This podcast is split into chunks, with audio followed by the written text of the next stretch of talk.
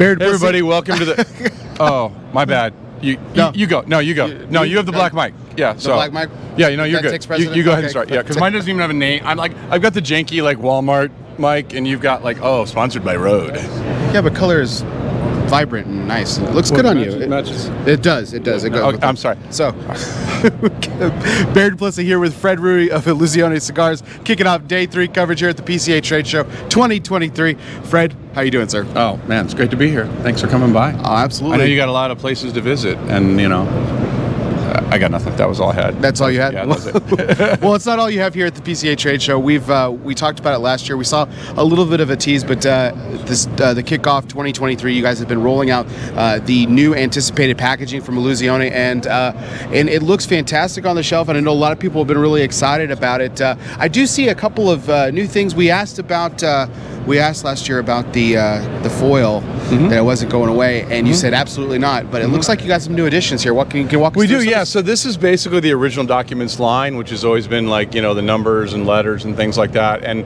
we really just wanted to find a way to make it a little bit simpler. We listened to a lot of retailer feedback, and we wanted to repackage, but we also wanted to keep it on brand. We didn't want to lose the culture that was Illusione. We really like the whole conspiracy theory and everything on the Original Documents. So what we did is just kind of we brought Ultra into the Original Documents line. Line. And we also have the new Habano, which uh, Dion did at the San Lotano factory, mm-hmm. A J San Lotano factory. And the reason was is that Dion, who's very tobacco driven, very, very specific, um, very, you know, I don't say analytical, but basically is just, you know, it has to be exactly right. And so he wanted to create a true, uh, what he thought was a true expression of a Nicaraguan Habano. And A J had a hybrid Habano that was really interesting to Dion. So he went and blended with that, still sticking with a lot of his core tobacco knowledge he already had, but added this.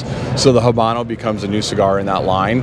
Uh, yeah, we teased the packaging last year, but this is now this is it. We refer to this as the block. So this is an opportunity for a retailer to have in one shot, and you know we have other sizes they can swap it out. So this is the size. You know we kind of took the best sizes, but we also lose things like eight eighty-eight, which really was just Churchill.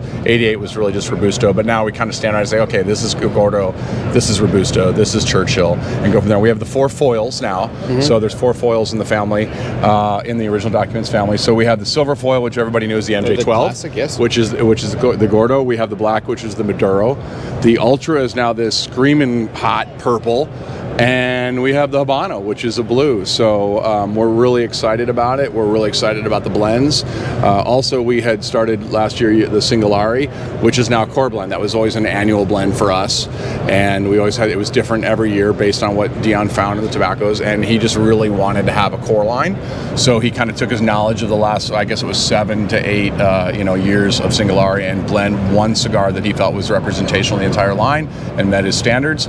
And it's not to say we won't put out a, a, you know, revisit like Phantom or one of the other ones, but this gives us a core line so people don't have to wait all year for the next Singularé. And we're real happy with the packaging on that one as well. I love that. Uh, yeah, everything everything kind of pops off the shelf. We still have the eye, we still got the U F O, so we really kind of still have a lot of fun with it. Yeah. Um, so yeah, we're, we're we're really excited about it. The the uh, reception of it's been great. Uh, you know, as far as shelf presence and seeing it and not sacrificing anything. There's zero blend changes. Uh, you know, we're, we're, we're never going to you know change any of that. But it just kind of it, it just kind of freshens it up a little bit.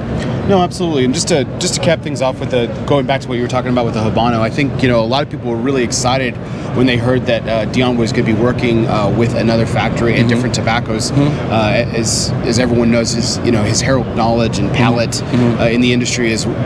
Well, well respected is probably an understatement, mm-hmm. and uh, so how has this been received? I know it's been coming to market slowly. It's been really good. It's interesting. So, in my opinion, a lot of the factories, there's a certain signature that you taste, and we've talked about it on mm-hmm. shows before, where if you like a cigar, pay attention to the factory.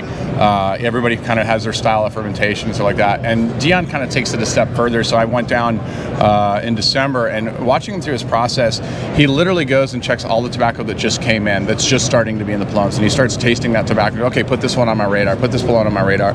And then he goes to the next set, which was there two months prior or three months prior, and he smokes through that. Is it on track to what he thought was going to happen? And then he goes to the next set, which is basically ready to go in a cigar. So he does these levels of experimenting and seeing what the tobacco is. Then he also has this final check level that it's about to be rolled, and he's like, okay, it's perfect. Wait a minute, I, I might want to change, the, you know, let's go to a different Palone for binder or whatever. Maybe something doesn't seem right. And his palate's like just super jacked up. Like I can't taste some of the differences there, but he can. and he knows what he wants, and he's very, very specific about it. The Habano was something that he was very, very specific about, and it's not to say that he couldn't have done that at Aganarsa, but I, I, he really wanted this wrapper. And what's interesting to me, and kind of, you know, inside baseball or whatever, uh, to use your, you know, you're a big baseball guy, so um, I can usually taste, and it's neither a good nor bad thing, I can usually taste stuff that's been through A J on there. And this one was very different to me. You could definitely t- see that Dion put his spin and his blend and his signature on that. And uh, it's it's been really, really well received. That's terrific. Well, Fred, thank you so much for spending yeah, some time man. with us, walking us through uh, the new look of Illusione, officially the block, as you so affectionately call it.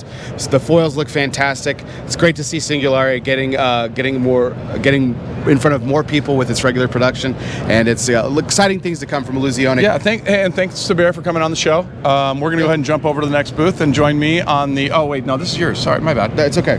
Fred Rui, everybody. We'll see you soon. Thanks, everybody.